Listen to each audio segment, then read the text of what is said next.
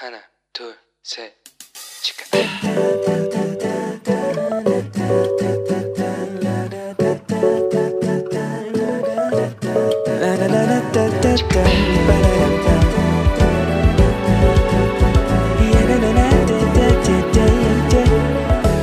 Here we go. Hello，你这个星期过得好吗？我是你人生梦想应援团的头号粉丝 Annie。 有朋友就跟我说啊，哇，Annie，我没有想过，单单一个祝棚节里面竟然有这么多的细节。其实不瞒大家，其实我在准备资料的时候，我也做了很多的功课，然后去听一些不同牧师的讲道啊，还有这些去查这些关于祝棚节的讲道稿啊，然后一些资料。这一查就发现，哇，关于祝棚节的内容真的是多的超乎我的想象诶。那我自己有很多的学习跟获得啦，不知道在听的你觉得怎么样呢？欢迎大家留言给我好吗？或者是如果你对内容里面感到有疑惑的地方，我也欢迎你留言给我，那我也可以再去查找一下资料，然后尽可能的解答你的疑惑，好吗？那今天呢，我们就要再继续的来聊一聊，在祝棚节的时候，犹太人还会在做一些什么，以及他们为什么这么重视祝棚节呢？祝棚节期期间呢、他们所读的经卷呢，就是传道书。那传道书呢，在里面其实他已经写很清楚的讲到，就是他在写这本书的地点呢，就是在耶路撒冷。因为招聚者在耶路撒冷做王，所以大部分的人呢都同意传道书的作者应该是所罗门王，但是也有不同的看法。但不管如何，传道书写作的时间呢，应该是在公元前一千年之前哦，也就是在所罗门王统治的四十年期间。在他获得书中所说的各项的成就，还有犯下这个拜偶像的罪之后。他写书的时候，他终于明白了，哇，这些过去的什么所谓的辉煌啊、成就，这一切都是虚空的，这是没有永恒的价值的。那传道书因为是在秋天写的，所以传道者呢也感慨，因为冬天即将要到来，植物就开始凋零，万物的生命如此的短暂，所以一切都是虚空啊。但是为什么要读传道书呢？重点不在于虚空的虚空哦，而是看到了生命喜乐的来源。因为这一切的喜乐啊，不是来自于物质啊。刚刚我们讲过了，这所罗门王他拥有这全世界最最多的财富嘛，对不对？那这一切他的喜乐却没有来呀，因为喜乐不是从物质来的，而是从认识神而来哦。因为耶和华神不仅是把以色列百姓领进了迦南美地，他也让以色列百姓建造了一个可以永久居住的住处，而且也庆贺神在这块土地上面亲自拣选了一个他的安息之所，并且应允他自己必住在自己的百姓当中。所以神真实的同在，因此就居住在了固定的圣殿当中，取代了。旷野中暂时居住的这个会幕，也就是所罗门王他所建造的这个圣殿哦。好的，所以祝棚节呢，也象征这个农作物经过了这个夏季的生长，迎接收成的到来，同时呢，也为即将到来的这个冬天呢，要预备食物嘛，对不对？在以色列的土地上面呢，祝棚节其实代表了大部分农作物的成熟跟收割。生命记的第八章第八节里面有讲到，那地有小麦、大麦、葡萄树、无花果树、石榴树、橄榄树和蜜。那大麦和小麦呢，是在逾越节和五旬节这个春天的时候收成的。那橄榄跟葡萄、石榴、无花果还有大枣，都是在祝棚节的秋天成熟的，那也在这个时候收成。那这些农作物呢，必须要在秋天下雨之前赶快收集。而秋，因为秋天呢，通常会在祝棚节的这个假期的前后呢开始下雨。那如果不下雨呢，以色列以色列人呢，隔年会面临没有水的窘境。所以在祝棚节的最后一个，也就是一个特殊的日子，那他们会祈祷雨季的来临。所以过去呢，在祝棚节第八天，也就是元素会的时候，在圣殿的院子里面呢，有一个特殊的仪式，叫做奠水礼。这也是我这一次查这个祝棚节的时候，我才发现的。哦。这个奠水礼呢，要做些什么事？祭司啊，会需要下到这个西罗雅池，然后从池子里面呢提取一大壶的水。那这个水呢，因为它是活水嘛，也象征神圣的活水，所以跟过去呢曾经高抹大卫王的水是一模一样的。接着，祭司会把这一壶水倒在圣殿的祭坛上面，所以这除了是一年一度的清洁祭坛之外呢，也为了在祭坛上献上人民所祈求的，希望耶和华神可以从天上降雨哦。那所以在圣殿时期呀，这个奠水节其实是一个非常欢乐而且非常精彩的一个节日跟场合哦。这也是妇女一年唯一一次被允许可以爬上圣殿的楼台，可以俯瞰祭坛的这个庭院里面究竟发生了什么事情的时刻哦。但是现在因为没有圣殿，对不对？所以呢，犹太人就以妥拉节来结束祝棚节周。这一天，他们会用赠送妥拉，也就是摩西五经的方式，快乐欢喜的结束祝棚节奏啊。那上次啊，我们有谈到说，福音书里面如果谈到节期，但是没有特别说是什么节期的话，一般呢指的就是祝棚节。但是也许有一些人会觉得很惊讶，哈，耶稣也有庆祝祝棚节吗？是，耶稣也有庆祝祝棚节哦。在约翰福音的第七章里面，告诉我们，那一年门徒们上耶路撒冷守住棚节，耶稣却留了下来，之后又偷偷上到了耶路撒冷。那你可以看哦，在七章的第三十七到第三十八节里面，又写到什么？节期的末日就是最大之日。耶稣站着高声说：“人若渴了，可以到我这里来喝。”信我的人，就如经上所说，从他腹中要流出活水的江河来。在节期的末日，耶稣站在圣殿的院子里面，就在那边大喊呐，就是说，人如果渴了，可以到我这里来喝。信我的人，就像经上所说的，从他腹中要流出活水的江河来。那他说这些话的时候，很可能。就是在每一个人都兴奋的在观看这个电水里的时候，哎，对不对？所以大家去想一想，去想象一下那个画面，这样子是不是可以让你对这耶稣的信息有更深一层的意义的了解呢？他耶稣在讲什么？你们要求水，水就是我，我就在这里，我就是你们要求的活水江河啊！所以你看看。身为基督徒的我们，是不是有很充分的理由可以来庆祝祝棚节呢？对不对？一来感谢神在我们生活里面赐下的供应啊，特别还要感谢这个圣灵充满在我们身上。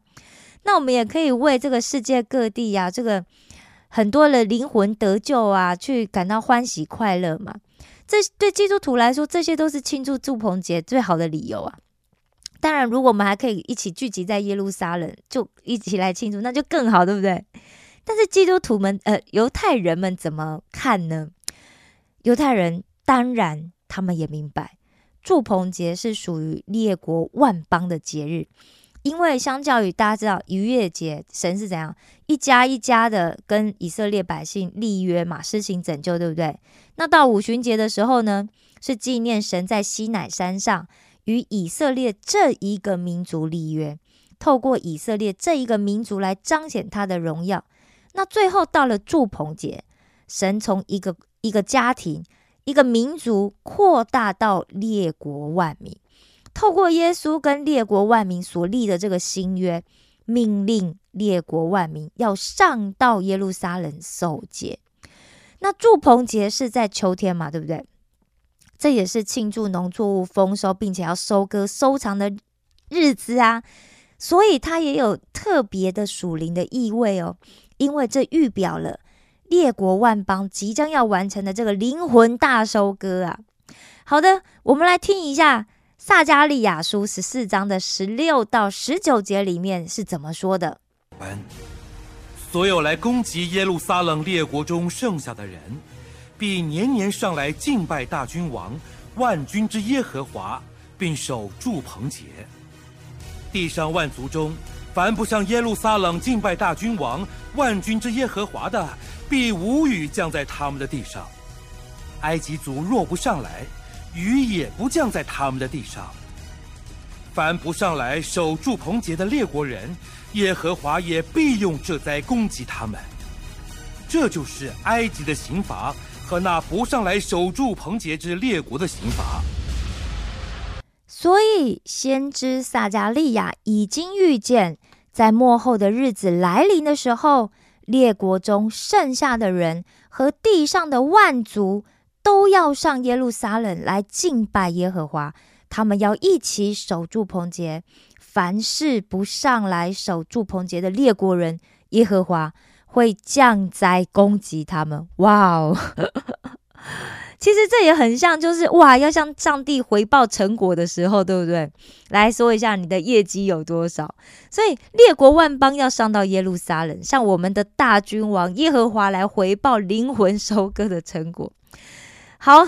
希望我们都这这这应该就是一个欢喜交账，对不对？犹太人跟外邦人一起享受庆功宴的时候啊，当然呢，这个一定就是跟这个隐藏在祝鹏杰背后所预言的未来命定有关。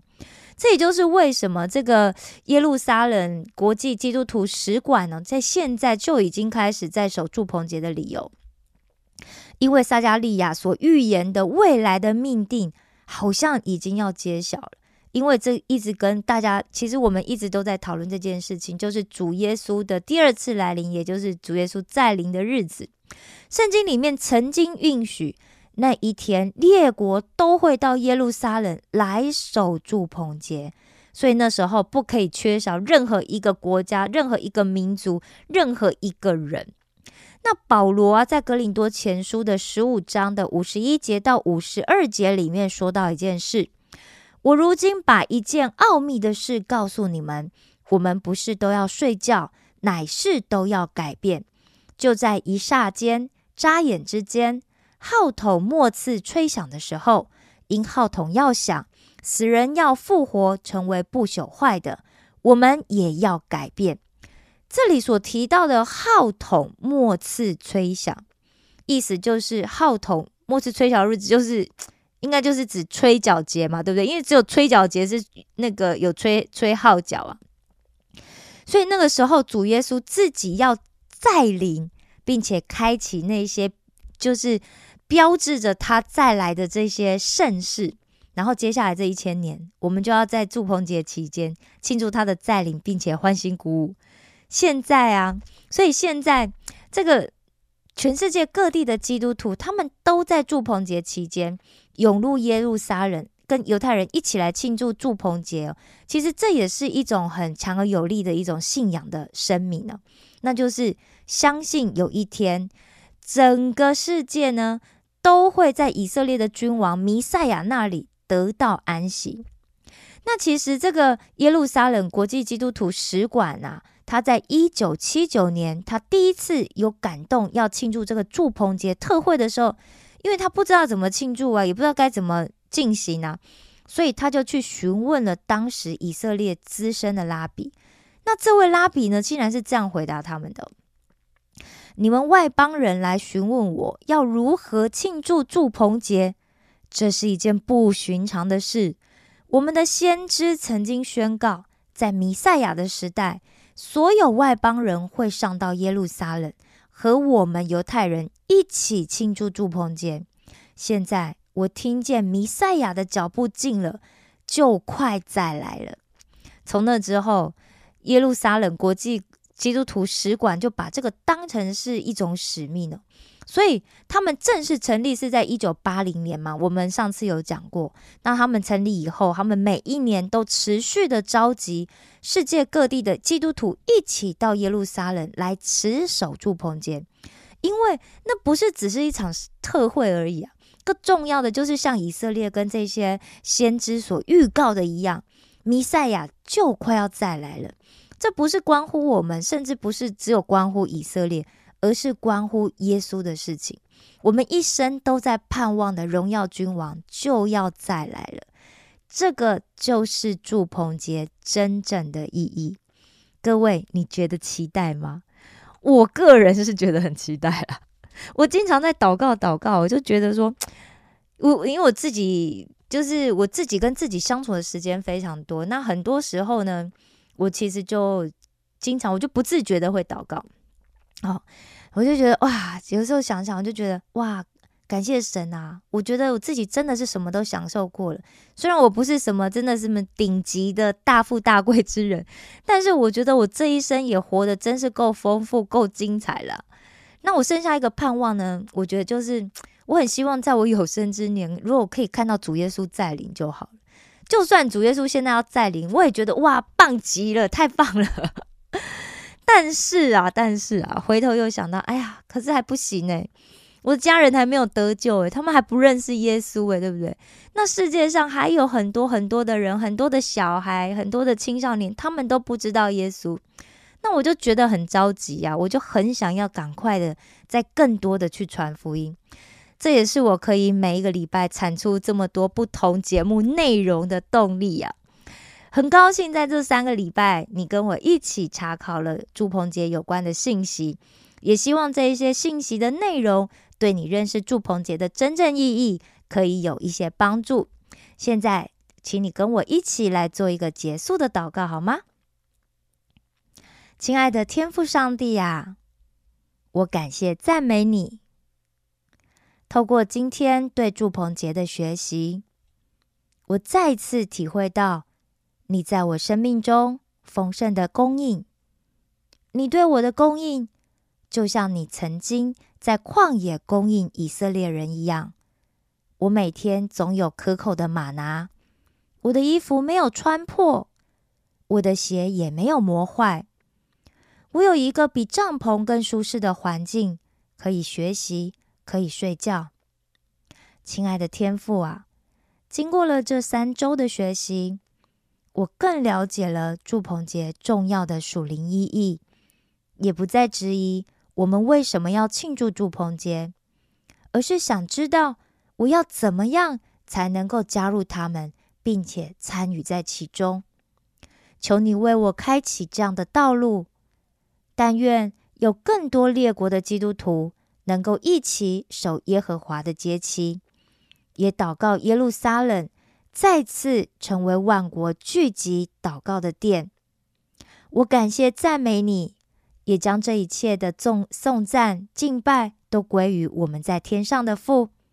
孩子这样的祷告是奉我主耶稣基督的名求，阿门。我爱你们，为你们感到骄傲。石头们的青春日记，我们下次见哦。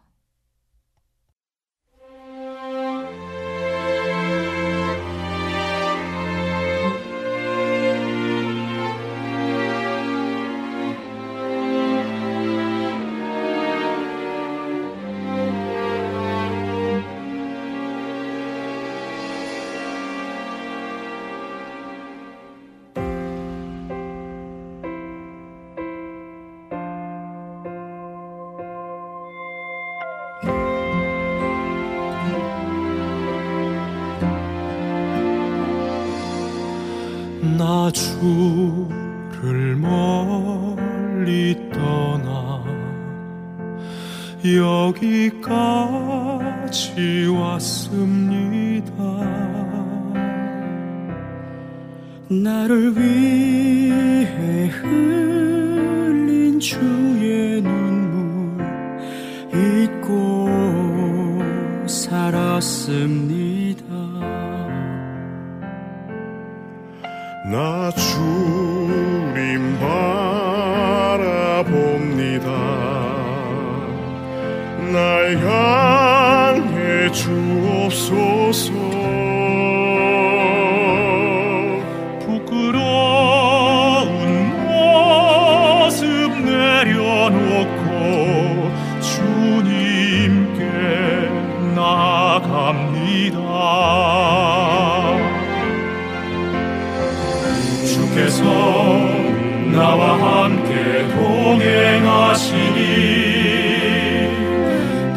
한 손길로 날 잡아주시네.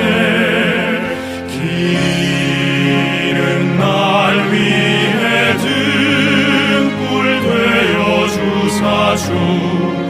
따라가게 하